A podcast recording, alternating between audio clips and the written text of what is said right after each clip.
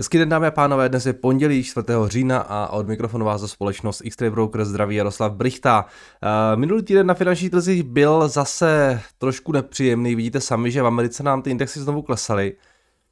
3% případně na Zdagu, 2,2% v případě S&P 500, 1,36% v případě Dow Jonesu, s tím, že těch věcí, které působily na tu korekci je samozřejmě více, počínaje všemi těmi komplikacemi, které momentálně se odehrávají v Číně, přes eh, ten, ty vysoké úrovně eh, dluhopisových výnosů až po celkově poměrně řekněme, obavy z nějakého dalšího zpomalování v souvislosti právě s tím eh, vysokým oceněním akcí. Takže akcie byly pod tlakem, výnosy jsou stále poměrně vysoko, dostali jsme se teda trošku pod tu úroveň 1,5%, ale pořád jsme na 1,47, což je eh, vysoko nad úrovněmi, kde jsme byli ještě třeba před pár týdny. Takže to samozřejmě tomu sentimentu úplně moc eh, nepomáhá. I když je pravda, že v pátek eh, nám ty indexy docela pěkně vyrostly. Vidíte sami, že Nasdaq rostlo nějakých 80, S&P o 1,15 a Dow Jones o 1,43. Takže koncem týdne se ta situace trošičku sklidňovala, za což eh, pravděpodobně do značné míry může jedna skvělá zpráva, která přišla eh, od společnosti Merck. Ta prý vyvinula pilulku proti covidu, která má podle těch, já tady mám dokonce ten článek k tomu, která má podle eh, těch prvních výsledků testů eh, snižovat riziko hospitalizace a smrti na polovinu. Ta pilulka se jmenuje Molnupiravir a, a FDA pravděpodobně zrychleně schválí už možná docela brzy, ty testy byly dokonce předčasně ukončeny kvůli těm velmi dobrým výsledkům a Merck tak požádal o to předčasné schválení. No a vzhledem tomu, že je to eh, klasická prostě malá molekula a její výroba není nic složitého, tak může být, eh, může tohle léku být relativně brzy docela dost a cena asi taky nebude nijak závratná. No, takže tohle je rozhodně vynikající zpráva, která eh, v pátek akcím pomohla, i když zase jak kterým, protože když se budeme bavit o třeba takových uh, modernách, když se vrhneme na modernu, tak ta, ta v ten pátek, samozřejmě, protože je to společnost, která vyrábí vakcínu a té bude možná méně potřeba, tak ta se včera propadlo nějakých 11%. Novavax, to tam, tam to bylo podobné, mám pocit. Ty šlo nějaký 12%, ale obecně uh, uh, těm akcím jako takovým uh, to určitě pomohlo. Hold byly některé, které na to, na to samozřejmě dopláceli. Takže tohle byla věc, která rozhodně v pátek stála za pozornost a která ten sentiment dokázala docela pěkně, uh, nechci říct sklidnit, ale, ale vylepšit. Když se podíváme na S&P 500, tak uh, my jsme v určité fázi korekce, vytváříme tady uh, nižší low. Um, zatím to není nic divokého, pořád samozřejmě ta korekce je poměrně míla, mírná, implikovaná, implikovaná volatilita stále se až tak moc neroste. Když jsme nějakých 5% dolů, když jsme nějakých 3,9. Uvidíme, co se bude dít v těch dalších dnech. Samozřejmě riziko toho, že by to mohlo pokračovat, není úplně malé vzhledem k těm výnosům a vzhledem eh, k tomu, co se děje v Číně. Já se k tomu ještě dostanu za chviličku, ale nejdřív si eh, projeďme ty další věci, které, které jsem eh, chtěl zmínit z toho minulého týdne. Samozřejmě bylo tam to zasedání České národní banky, asi všichni víte, tak to jenom eh, zviním tak jako v rychlosti, zvýšila nám sazby o 75 bazických bodů, což se nečekalo, trh čekal půl procenta a eh, Kačka na to reagovala docela pěkným posílením, ehm, ty zisky v podstatě držíme i dnes ráno na nějaký 21,80. Za mě to byl trošku overkill, musím říct, ale tak hold udělali to, co udělali. Možná se jim úplně nelíbilo, že jim tam Šilerová vykládala o to něco o tom, jak nemají zvyšovat sazby. Taky to rovnou zvýšili ještě o 25 bazických bodů více. Takže uh, nedivil bych se, kdyby tohle hrálo taky roli, upřímně. Takže, takže 21,8 uh, eh, na koruně. Uh, z dalších věcí uh, zajímavá, zajímavá věc byla se stala ve čtvrtek kdy jsme se dozvěděli, že Altria a Philip Morris musí zastavit prodej ICOSu poté, co americká komise pro mezinárodní obchod vyhověla požadavku British American Tobacco, eh, podle kterého ICOS využívá jejich patent. Eh, akcie Altry a Philip Morris se propadly o, nějaký dvě, o nějaké 2%, ale teda přiznám se, že uh, úplně nejzajímavější na tom celém byla, byl ten propad akcí BTI,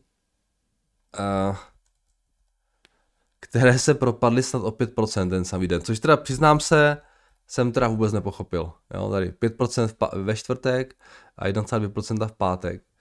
Tak jestli, jestli, jestli to někde, já to zase až to nesleduju ty akcie, ale jestli na to máte nějaké vysvětlení, tak jsem s ním, prosím vás. To by mě fakt zajímalo, proč ten byl ten propad. A jinak, eh, tady ty altry a tak dále, pro ně tohle je podle mého názoru docela problém, protože tady měl přijít ten veškerý růst, který oni pořád slibovali těm akcionářům. No a to se zatím zdá se nějak jako úplně nekoná a konat asi nebude. Takže Altrie samozřejmě stále zůstává docela levná. Když se podíváte na ten dividendový výnos, tak to je nějakých 7,8%, ale teda ten, ten výhled, nějaký další růst, nevím, no, není úplně, není úplně fajn. Tak uh, možná, jestli to třeba není trošku value trap, těžko říct, no. Spousta lidí se kolem toho začíná točit, kolem těch akcí kvůli tomu vysokému výnosu. Nevím, mně osobně se to teda moc nelíbí, no. Tohle totiž ten, ten Nikos, jo, jedna, která tam byla ta akvizice Joule, což byla plná katastrofa, teď ještě je ten Nikos. No. Bude zajímavé sledovat, co, co s těma cigaretovými společnostmi bude dál. Tak, ale tak jako ze den den určitě neodejdou, takže, takže profitabilní rozhodně, i, i kdyby neprodávali ten čávený tabák, ještě dlouhou dobu budou problém, ale je samozřejmě ten, že mají hodně dluhu na sobě a taky uvidíme, jestli, jestli ta profitabilita nebude klesat do budoucna. No. Tak, to je jedna věc, co jsem chtěl zmínit. Druhá věc a tam se, to mně přijde momentálně asi nejzajímavější z toho minulého týdne. Tak uh, to je zpráva uh, z Číny, když mám pocit, že se o ní zase až tak moc nemluví, ale uh, v Číně teda, Čína má obrovské problémy s nedostatkem elektřiny momentálně. Jo, alespoň 20 z 34 provincií a jurisdikcí v Číně už muselo přejít na uh, příděly elektřiny a tedy v podstatě nucené blackouty. Blackouty v Číně nejsou asi nic až tak neobvyklého, každopádně tenhle ten rok, rok se naprosto vymyká a ta situace je prý nejvážnější uh, tom, v tom eh, průmyslově nejdůležitějším regionu, což je eh, severovýchod hlavně a celé to pobřeží, ale taky. Eh, spousta měst v těch severovýchodních provinciích si údajně prochází blackouty už od 23. září. Ty prý se začátku trvaly jednu až dvě hodiny, teď trvají klidně i celý den, takže se to zhoršuje. To vše prý bez jakéhokoliv varování pro ty lidi, pro společnosti, což zase má, má samozřejmě katastrofální následky pro řadu společností a celou tamní ekonomiku, protože tam je chaos. Jo. Prostě lidi přijdou do práce, zjistí, že jim vypije elektřinu, nedostanou, nedostanou mzdy, žádná produkce, jdou zase domů. Jo. Um, nejvíc jsou zasaženy těžká odvětví, a už jsme se bavili dříve, podle Morgan, uh, Morgan Stanley je to třeba výroba hliníku, kde měla teda údajně produkce klesnout o 9%, a nebo cementu, kde se propadla údajně až o 29%, což tam se to ještě pravděpodobně nějakým způsobem schází s tou krizi na tom realitním trhu. Takže a, a další odvětví samozřejmě taky uh, mají nižší produkci.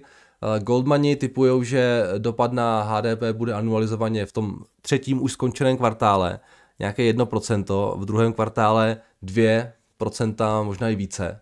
Jo, tohle přitom jen tak neodezní, protože eh, Čína se prostě hrdinsky odřízla od australského uhlí, no a teď ho mají málo, protože není odkud brát. Uh, ostatní země, Rusko je nakontraktováno, na to, nakontraktováno s Evropou, jo, uh, Indonésie, ta nemá dostatek uhlí. Údajně jsem teda uh, někde se dočetl, že z Indonésie se že Indonésie importuje australské uhlí a to australské uhlí potom vyváží jako svoje do Číny, aby se ta situace nějakým způsobem řešila a aby si Čína nějak jako zachovala tvář. takže, takže ale samozřejmě to má za následek, že to australské uhlí je mnohem dražší teď.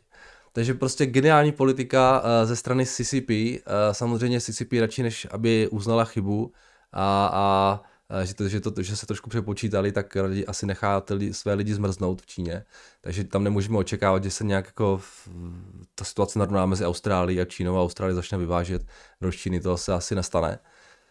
Uh, takže to je, to je velký problém, který uh, není jen tak snadno řešitelný, protože to uhlí prostě tak nedoplníte. Nějaké zásoby jsou údajně v Mongolsku, jenže tam je zase problém, že to přepravují všechno přes, přes kamiony, tam není nějaká železniční přeprava a, a hlavně se to přepravuje pouze do té, do té západní části Číny, takže to je nedostatečné. No a teďka, jestli třeba bude nějaká, už se o tom dřív, dřív, jestli bude nějaká tuhá zima, jestli nějak více stoupne, uh, stoupne uh, ta poptávka, tak prostě tohle je problém, který se může táhnout měsíce. Úplně v pohodě se může táhnout měsíce, to není prostě věc, která se dá vyřešit ze dne na den. A to samozřejmě má zásadní dopad na, na tu čínskou ekonomiku, ale taky na světovou ekonomiku skrze ještě větší zdražování nějakých těch základních materiálů, které se v Číně vyrábí a skrze samozřejmě větší chaos v těch dodavatelských řetězcích, jo, eh, který už teď doléhá na západ. Takže eh, jsem fakt zvědavý, jakým způsobem tohle se v těch dalších týdnech, měsících bude propisovat do toho očekávání ohledně růstu světové ekonomiky, eventuálně samozřejmě do valuací eh, na, na finančních trzích. No. Um, tohle, určitě, tohle určitě budeme sledovat. Ale uh, zase na druhou stranu uh, jsou některá odvětví, kterým, kterým to velmi vyhovuje. Uh, dočetl jsem se, že třeba uh, prodej svíček v Číně stoupl desetinásobně, takže hurá jestli máte nějaké společnosti, které, které vyrábějí svíčky, tak eh, v Číně, tak budete mít radost určitě. no, tak tohle jsem chtěl zmínit jako fakt asi nejzajímavější věc z toho minulého týdne. A jsem, jsem velmi zvědavý, jakým způsobem se ta, situace, se, ta, se ta situace bude v těch dalších, uh, v těch dalších měsících, týdnech vlastně vyvíjet. No jinak to je všechno uh, k tomu minulému týdnu co se týče tohodle, tak teď jsem jenom ráno zachytil takovou zprávu, úplně nevím, co, co si o tom myslet. Eh, s Evergrande akciemi a tady už je nějaký další report, tak to už se to Bloomberg trošku rozepsal. S Evergrande akciemi byly, bylo pozastaveno obchodování v Hongkongu dnes ráno, kvůli tomu, že tam očekávají nějakou velkou insider transakci, mám pocit, nebo, nebo nějaké insider info, nějaké velké transakci a možná budou prodávat nějakou svoji část, nevím, uvidíme, co z toho vyleze, já jsem ten článek ještě nečetl, teď se číst nebudu tady před váma, takže um, jenom tohle, což, což teda asi trošičku negativně dolehlo i na ty čínské akcie. Když vlastně, jo, uh, jasně, jo, Hongkong klesá o 2% ale Čína, v Číně se nebude obchodovat, mám pocit, až do čtvrtku, tam je nějaký svátek, takže Čína bude zavřená, ale Hongkong nám dnes ráno klesá a vidíte, že nám klesají lehce taky ty futures v Americe, ale tam to není nic velkého a futures té Evropě se zatím relativně drží. Tak, pojďme se podívat jenom ještě na Forex. Tady máme teda euro-dolar, který byl docela pod tlakem v tom minulém týdnu, dolaru se dařilo eh, na většině těch měnových párů. Eh, na páru se bude jsme nějaký 1,15, což teda je nejsilnější dolar od července 2020. Takže dolar docela pěkně spevňuje. Libra taky slabší, když teda v pátek se nám trošku zvedla. Japonec dokázal ve čtvrtek a v pátek růst na páru s americkým dolarem, ale celkově ten týden uzavřel taky slabší. Tohle je Kanaďan, který se plus minus držel. Australan, dá se říct taky, hlavně díky těm čtvrtečním a pátečním růstům. A Novozelandia nám zakončil navzdory tomu čtvrtečnímu a pátečnímu růstu uh, mírnou ztrátou ten týden na, na páru s americkým dolarem. Tady máme tu naši kačku teda, uh, zlato 1760, trošku jsme se zvedli, Eh, stříbro 22,50, taky jsme se koncem týdne trochu zvedli. A tohle je ropa VTIčko, 75 dolarů, už nějakým čtvrtým, pátým dnem v řadě se držíme kolem těchto těch cen. Dneska tam má být OPEC zasedání, uh, nějaká konference, uh, takže virtuální, takže uvidíme, co z ní vyleze. Tohle jsou teda ty indexy, které pokračují v té korekci a Bitcoin nějakých 47 tisíc. Bitcoin nám docela pěkně rostl, Eh, v pátek nějaký 43 na 47, přiznám se, neviděl jsem nějaký důvod uh, toho spajku, takže možná mi něco uteklo, nebo to byl prostě klasický um, volatilní den na kryptu. Ethereum nějakých 3300, nadgas 5 dolarů a 5,5 dolarů a tady máme ještě měď. Dobrý. Tak, na ty future jsme se dívali, když se mrkneme na dnešní kalendář, tady máme ten OPEC teda, máme tady španělskou nezaměstnanost a to je víceméně všechno. Takže můžeme přejít asi rovnou na vaše dotazy. Tak. Uh,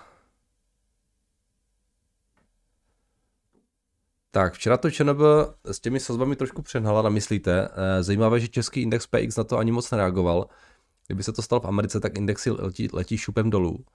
Uh, jo, asi to taky si myslím, že to... Nečekal jsem to a myslím, že to možná trošku přehnali. Um, ale tak jako, kdo jsem já? Já se centrálním plánováním nezabývám, takže doufejme, že udělali dobrý, dobrou, uh, dobré rozhodnutí. Ty akcie v Česku, no víte co, tady v Česku to je, to je pár prostě firm na tom trhu, které mají dominantní postavení v rámci toho indexu, takže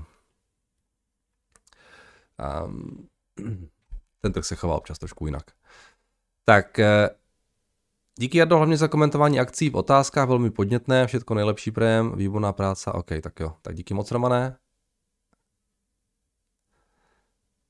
zdravím Jardo, chtěl bych se prosím zeptat, o kolik korun se zvýší měsíční splátka při zvýšení sazeb 85 bazických bodů. Někdy jsem četl, že je zvýšení o 10 bazických bodů měsíčně o 10 koče víc. Eh, platí to nebo je to omyl? No Michale, tak samozřejmě jako záleží na tom, jakou máte hypotéku. Jo? Když máte milion, tak je to vlastně méně než 5 milionů a tak dále. Takže doporučuji, dejte si do Google svoji hypotéku, dejte tam, napište tam uh, kalkulačka hypotéky do Google, nabochejte to tam a podívejte se na to. To je, to je nejjednodušší, věc, co můžete udělat. Jo, máte spoustu nástrojů na, na, na, internetu, na internetu, kde si můžete svou hypotéku hrát. Tak, eh, zdravím Jardo, trackujete nějaký fundament za poklesem Bristol Myers Squibb poslední měsíc 9%, eh, plánujete případný dokup. Díky za komentáře. Tak eh, Honzo, já já už se nechce moc nakupovat skoro nic teď, abych řekl pravdu. Ale je fakt, že ty bristly nevypadají špatně, ale nějak jsem si řekl, že už teď na to moc do toho šát nebudu, a pokud nepřijde nějaká jako větší korekce. Takže já jsem s tím portfoliem teď více méně docela spokojený a nějak úplně nemám chuť, jo. Um, ale e, netrakuju žádný fundament, bavili jsme se tady o tom, že možná trošičku negativně přispívá ten, eh, ta snaha toho Senátu nějakým způsobem regulovat ty ceny léků, eh, která si podepsal na řadě těch eh, společností. Je, je, mám pocit, že Bristol Myers klesá trošku ještě víc, ale nezachytil jsem nic, že by tam bylo nějaká, nějaké špatné zprávy. Pokud něco, někdo něco víte, hojte to sem do komentářů, ale já teda jsem nic zachytil, takže... Ale ta cena je zajímavá, jo? To ne, že ne. Jo. Takže to nevylučuju, jo, že, že bych třeba něco málo, málo nepřikoupil, ale nějak se mi úplně ten nechce. Tak, eh, zdravím Jardo, minule mě to smázlo, tak zkusím štěstí znovu přímo v komentářích. Dokupoval jste v Facebook při současných výprodejích a mohl byste oběřit, otevřít Bloombergu. A tak Facebook jsem taky nepřikupoval a Bloombergu otevřít můžu schválně, pojďme se na to podívat. Co nám ta akcie udělala? No se propadla o nějakých kolik? Z toho maxima nějakých, o nějakých 10%. Eh, jinak jsme ale pořád na cenách, kde jsme v podstatě byli v červenci. V červnu, v červenci, takže ta korekce budíš, na procenta není úplně nezajímavá, ale ta cena jako taková je v podstatě tam, kde byla, tam, kde je poslední čtyři měsíce. Um, což neznamená, že Facebook je nějak, jako, teda Facebook určitě není nějak extra drahý, podle mého názoru, ale nějak se mi úplně, kupoval jsem ho levněji, no, tak se mi úplně do toho teďka ještě nechce naskakovat znova. Uh, když se podíváte na ty, na ty valuace, tak nějakých 967 miliard market cap, 38 miliard, 39 skoro. Uh, net income za ty poslední 4 kvartály, letos se, letos se očekává nějakých 43, a příští rok nějakých 49. No, takže to, když to přehodíte na ty multiples, tak eh, jste najednou na nějakých 21 a 18, což, což asi nemůžu pomoct, mě to nepřijde vůbec drahé. Jo. Nepřikupoval jsem po tom propadu, ale nevypadá to špatně. No, a já jsem to kupoval ještě trošku, ještě trošku níž a už přesně kde to bylo. A ty poslední nákupy teda. No a taky jeden z kandidátů samozřejmě, eh, o čem bych uvažoval, kdyby nám ty tady ještě trošku víc vyklesaly. Já se teda musím přiznat, že já mně se do toho úplně teď nechce do toho trhu naskakovat, protože trošku očekávám, nebo čekal bych, že, že koncem toho roku, teď někdy do konce toho roku nebo začátkem příštího, že ta korekce může být trošku větší na tom trhu. Jo. Kvůli, kvůli tomu případnému zpomalování ekonomiky a nějaké vyšší inflaci. A samozřejmě nějak jako, jo, co já vím, jak, jak se bude vyvíjet ekonomika na ty trhy do nadcházejících dvou měsíců a tří, jo. to je strašně krátký horizont, ale mám takový nějaký svůj na to názor, prostě já uh, navíc s tím, s tím portfoliem jsem relativně v pohodě, takže nemám úplně potřebu ty za každou cenu uh, do toho trhu naskakovat, takže čekám, uvidím, co bude těch dalších teďka měsících, jo. Ale Facebook vypadá hezky. Taky. pokud, jo, samozřejmě já jsem trošku jiné pozici než třeba lidi, kteří do toho trhu naskakují teďka a nejsou tam zainvestovaní, tak tohle může být klidně podle mého názoru docela kandidát na nějaké budování pozice, protože, a zase prostě žádné investiční doporučení, jo, ale, ale ta valuace nevypadá špatně. Jo, 18 násobek, 18 násobek uh, zisku za 2022 pro firmu, která má takový, takové dominantní postavení, jako má, roste prostě pořád jako krásným způsobem. Je, je fajn.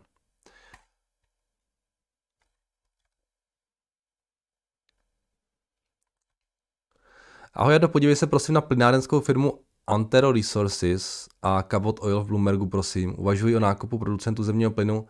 Antero nemá moc dluhu a na rok 2022 má zajištěno 60% produkce, takže tam je prostor pro růst. Prosím o tvůj koment k firmám. Um, tak prostě producenty zemního plynu, no. Jako, pokud očekáváte, že cena zemního plynu půjde nahoru, tak pravděpodobně bude i cena těchto akcí nahoru. Jo. Já nevím, kde, kde přesně těží, za kolik těží, ale ono je to asi teďka jedno, ten zisk je dostatečně vysoký na to, aby pokryl náklady. Takže cokoliv nad, nad rámec bude asi jenom a půjde přímo do toho bottom line. Jo, tady máte nějaký výhled pro ty zisky, ale na to bych se nespolhal vůbec, jako na tady tohle, protože to všechno závisí na té ceně, ceně zemního plynu. Takže tohle, tohle i ten kabot jsou prostě proxy pro, pro zemní plyn.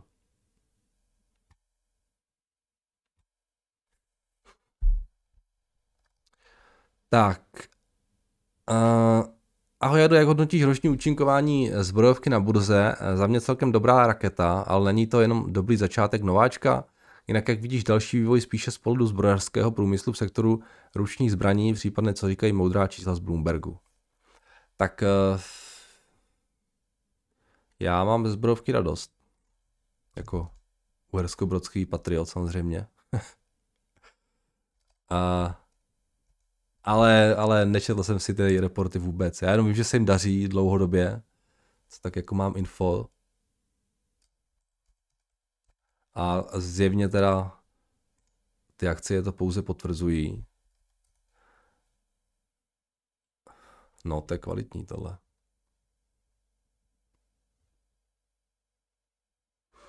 To byly nějaké výsledky tam nebo něco? Asi jo, ne. Ukažte.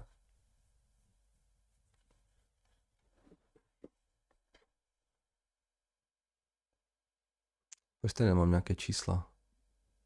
Oni dávají reportu mezi pol, pololetně? Jo. No. Já nevím, jestli už tam oni nakupovali nějaký ten Colt nebo něco, že jo? Jestli to už to tam náhodou není v té akvizici zahrnuto, v těch výsledcích zahrnuto ta akvizice. Vypadá to, že jo, že mají, mají hodně dluhu na sobě, takže asi jo. a nějakých 300 na 750 milionů zisk. Ročně se očekává nějaká miliarda. Což ten multiple trošku jako zvyšuje, ale je fakt, že teda ne nějak jako extra 14, 11 a zjevně se tady očekává ještě stále docela pěkný růst. Já úplně nevím, jak, jak, jak se tomu trhu daří, jak moc poptávka poroste po těch, po těch střelných zbraních. Uh, nevím, co jsou jejich hlavní trhy, asi Spojené státy hlavně, ne? Kažte geograficky, jak to vypadá. Mhm, 50-60%. Tak to je dobrý trh Amerika na tyhle ty zbraně samozřejmě. Takže za mě už roky jako velmi dobře fungující společnost, co tak jako slyším. A nějak ten trh neznám a, a jsem, jsem rád, že se jim daří. Jo. To je, to je prostě super. Ale že bych jako měl úplně potřebu nějak ty akce nakupovat. Já jsem nad tím přemýšlel během toho IPO, nakonec jsem se na to vyprdnul, takže samozřejmě další geniální tah z mé strany. Ale to jenom tak jakože lehce, že bych se, to, já jsem nechtěl dělat nějakou velkou pozici. To jenom tak, jako abych měl zbrojovku českou. A no a teď zjevně prostě mm, ta firma je náležitě obměněna ten, ten, tý vývojem akcí, no, tak eh, říkám, já, já o nich jako, díval jsem se na ten jejich report, když dělali to IPO, ale už si to nic nepamatuju, takže pak jako k tomu nedokážu nic moc říct. Ale vypadá to hezky. I ty, ty, ten růst, co tam v tom Bloombergu vidím, jako, jestli bude pravda, tak, tak je to moc fajn.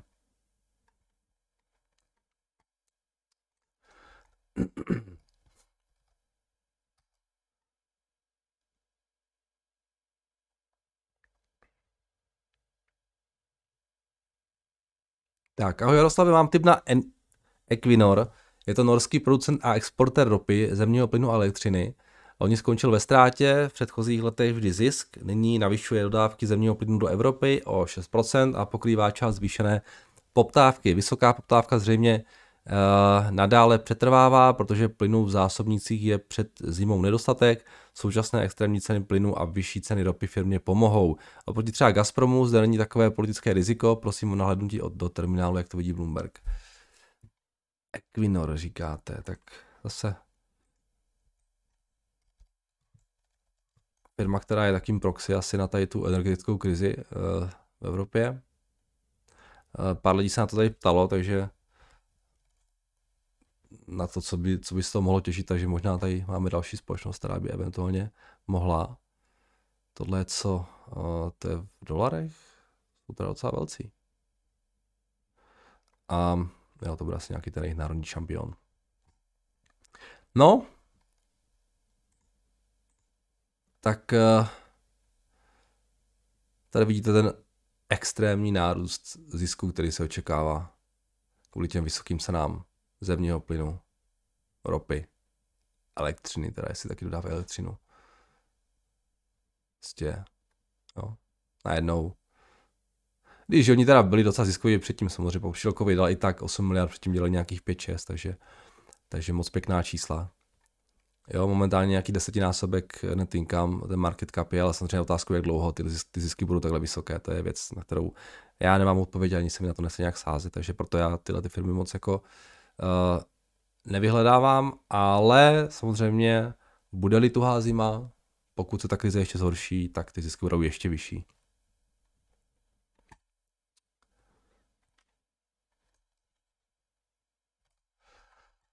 Mrál.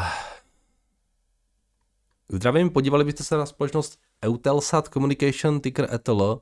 Provozuje několik desítek geostaciálních uh, satelitů. Je to, poskytova, je to poskytovatelů je to poskytovatel pevného satelitního spojení v Evropě.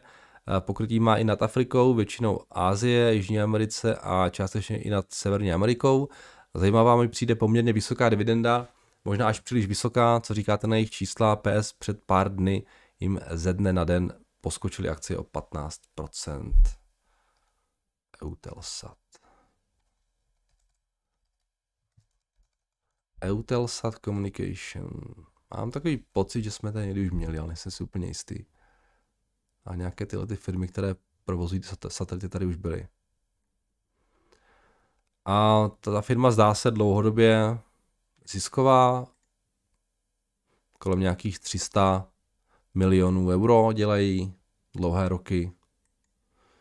Takže stabilní biznis, ziskový biznis. A ten market cap je nějaký 2,8 miliardy. Free cash flow je tady ještě větší. Takže ten multiple se pohybuje pro nějakých 13, ne, nějakých, no, nějakých 8 eh, za ten, za ten rok 2022, 11 za rok 2023. Řekněme, že za nějaký 10 se to prostě prodává, ten price earnings, ty, ty net income tam docela fluktuje. Firma moc neroste, takže uh, a má na sobě docela dost dluhu, 3,5 miliardy, takže za mě ten multiple možná asi v pořádku, jo. Oni mají hodně to free cash flow dělají, ale jako není to žádná asi jako pecka. No. Podle mého názoru úplně zase laického, jo, ne, no, ta akcie, akcie teďka udělala docela dost.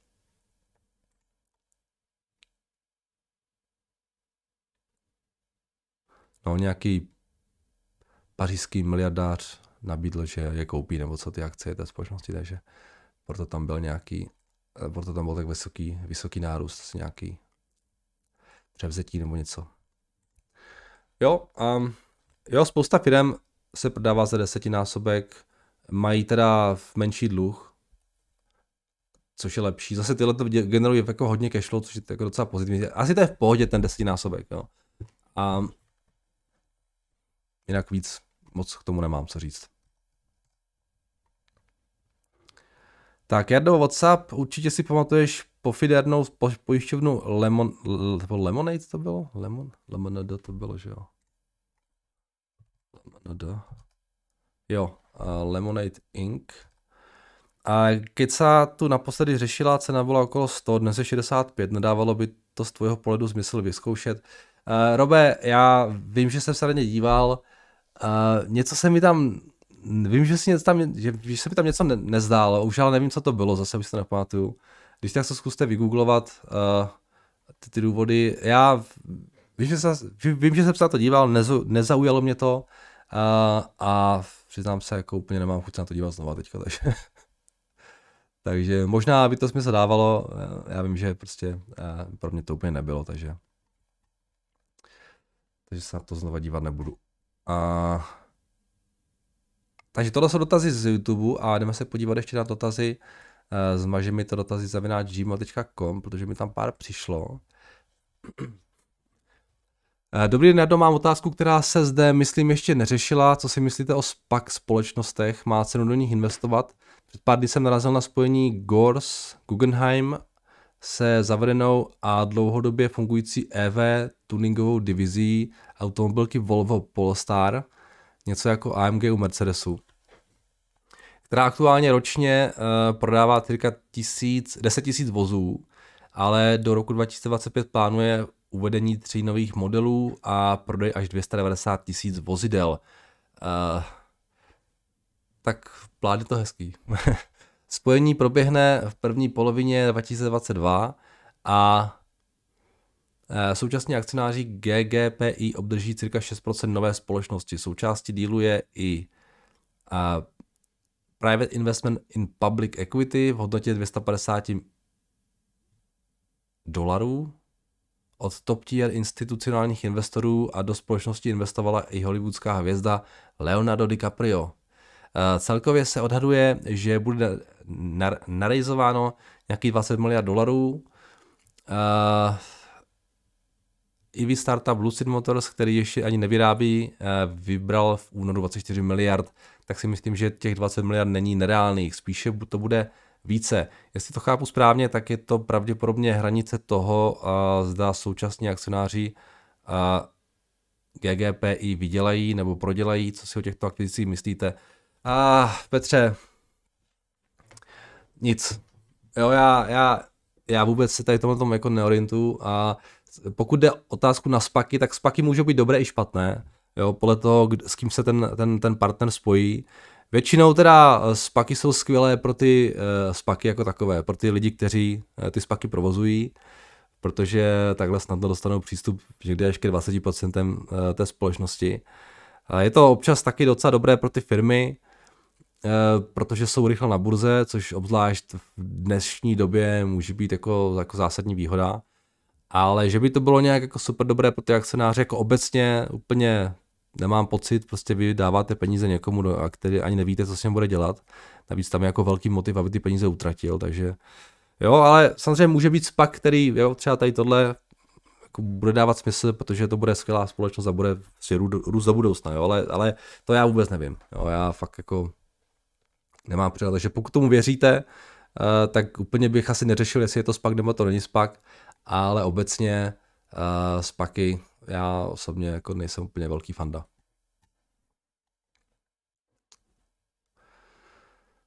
Tak, eh, Milan Bednár. Zdravím Jardo, chtěl bych se zeptat na společnost Sesen Bio, či je velké riziko investovat do nich, do jejich společnosti. Je to farmaceutická společnost, která vyrábí lék proti rakovině. Je to s tou, je to s ňou jako na houpačce aktuálně klesá, nakolko ji neschválili lék Vicenium, který už bylo ve třetí fázi schvalování. Předpokládám, že to budou zkoušet na novo. A nemá smysl dívat se na čísla, tyhle ty firmy prostě, jo, pokud jim to schválí, je to skvělé, pokud jim to neschválí, je to průšvih, jo, jednoduché. Já nevím, jestli to schválí nebo neschválí, nebo co bude dál s tím lékem, takže Milané vůbec nedokáže odpovědět, bohužel. Jo, tohle, tohle je jako extra rizikové. Obzvlášť ty, ty léky na tu rakovinu, to vyvíjí spousta firm a, často to nedopadne dobře. Tak, eh, dobrý den, Jardo, mám dotaz ohledně firmy Foodlocker. Eh, myslím, že většina firmu minimálně z doslechu vidění zná. Eh, Foodlocker je midcap firma, která se zabývá prodejem primárně sportovního a streetwear oblečení, kde je aktuální problém, je, že je to cyklický biznis a momentálně se očekávají problémy s dodávkovými řetězci, o kterých mluví také Nike. Mně osobně přijde firma atraktivní z hlediska toho, že mi přijde podhodnocená a má potenciál růstu a rozvoje do budoucna. Balance sheet možná eh, ještě není až takový pěkný, ale řekl bych, že jsou na to jasné důvody, hlavně velké investice. Abych se vrátil k tomu, proč mi přijde firma atraktivní s růstovým potenciálem, je, že momentálně uskutečnili dvě akvizice s firmou eh, VSS, malou obchodník obuvy se sídlem v Los Angeles, kde má 92 a 92 prodejdami v USA.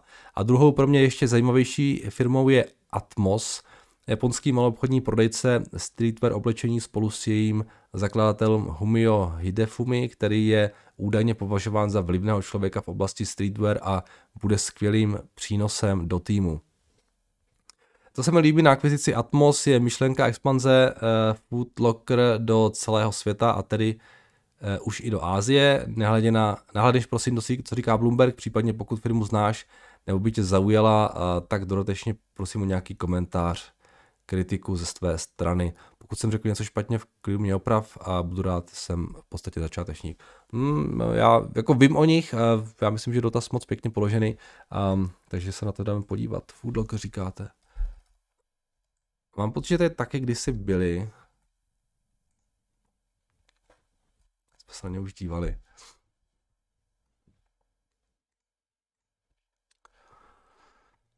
Tak. 4,8 miliardy market cap, 1,8 miliardy cash, 3,3 miliardy dluh.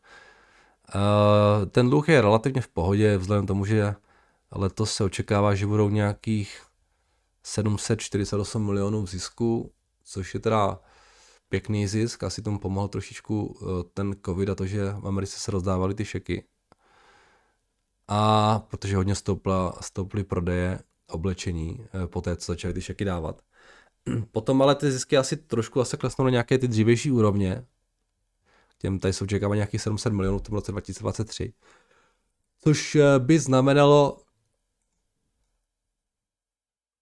což by znamenalo, že se prodávají za nějakých 6 až 7 násobek price earnings, což teda není vůbec špatný.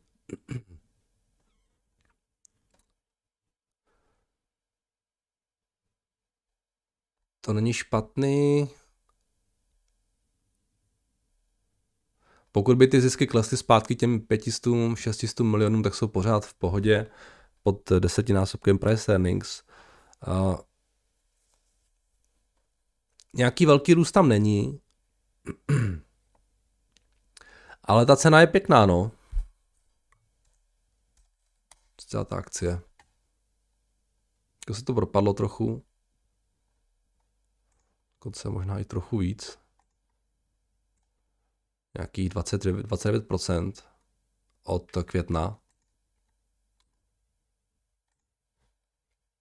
Takže jestli se vám líbí ten business model, jestli myslíte, že uh, jsou schopni tohle dělat dlouhodobě, eventuálně to ještě trošku zvyšovat, tak ta cena není vůbec jako špatná. Jo. Pěkný, pěkný. Jo, mně se to docela líbí, ta valuace, jako dluh je úplně v pohodě.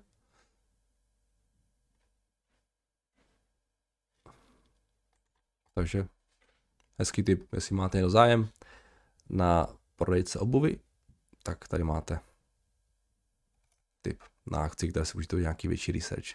Tak jo, to je všechno. Takže eh, díky za dotazy a pište samozřejmě dál. Uslyšíme se znovu zítra, poslouchejte nás na Spotify, Apple Podcast, Google Podcast a já se budu opět zítra těšit. Naslyšenou.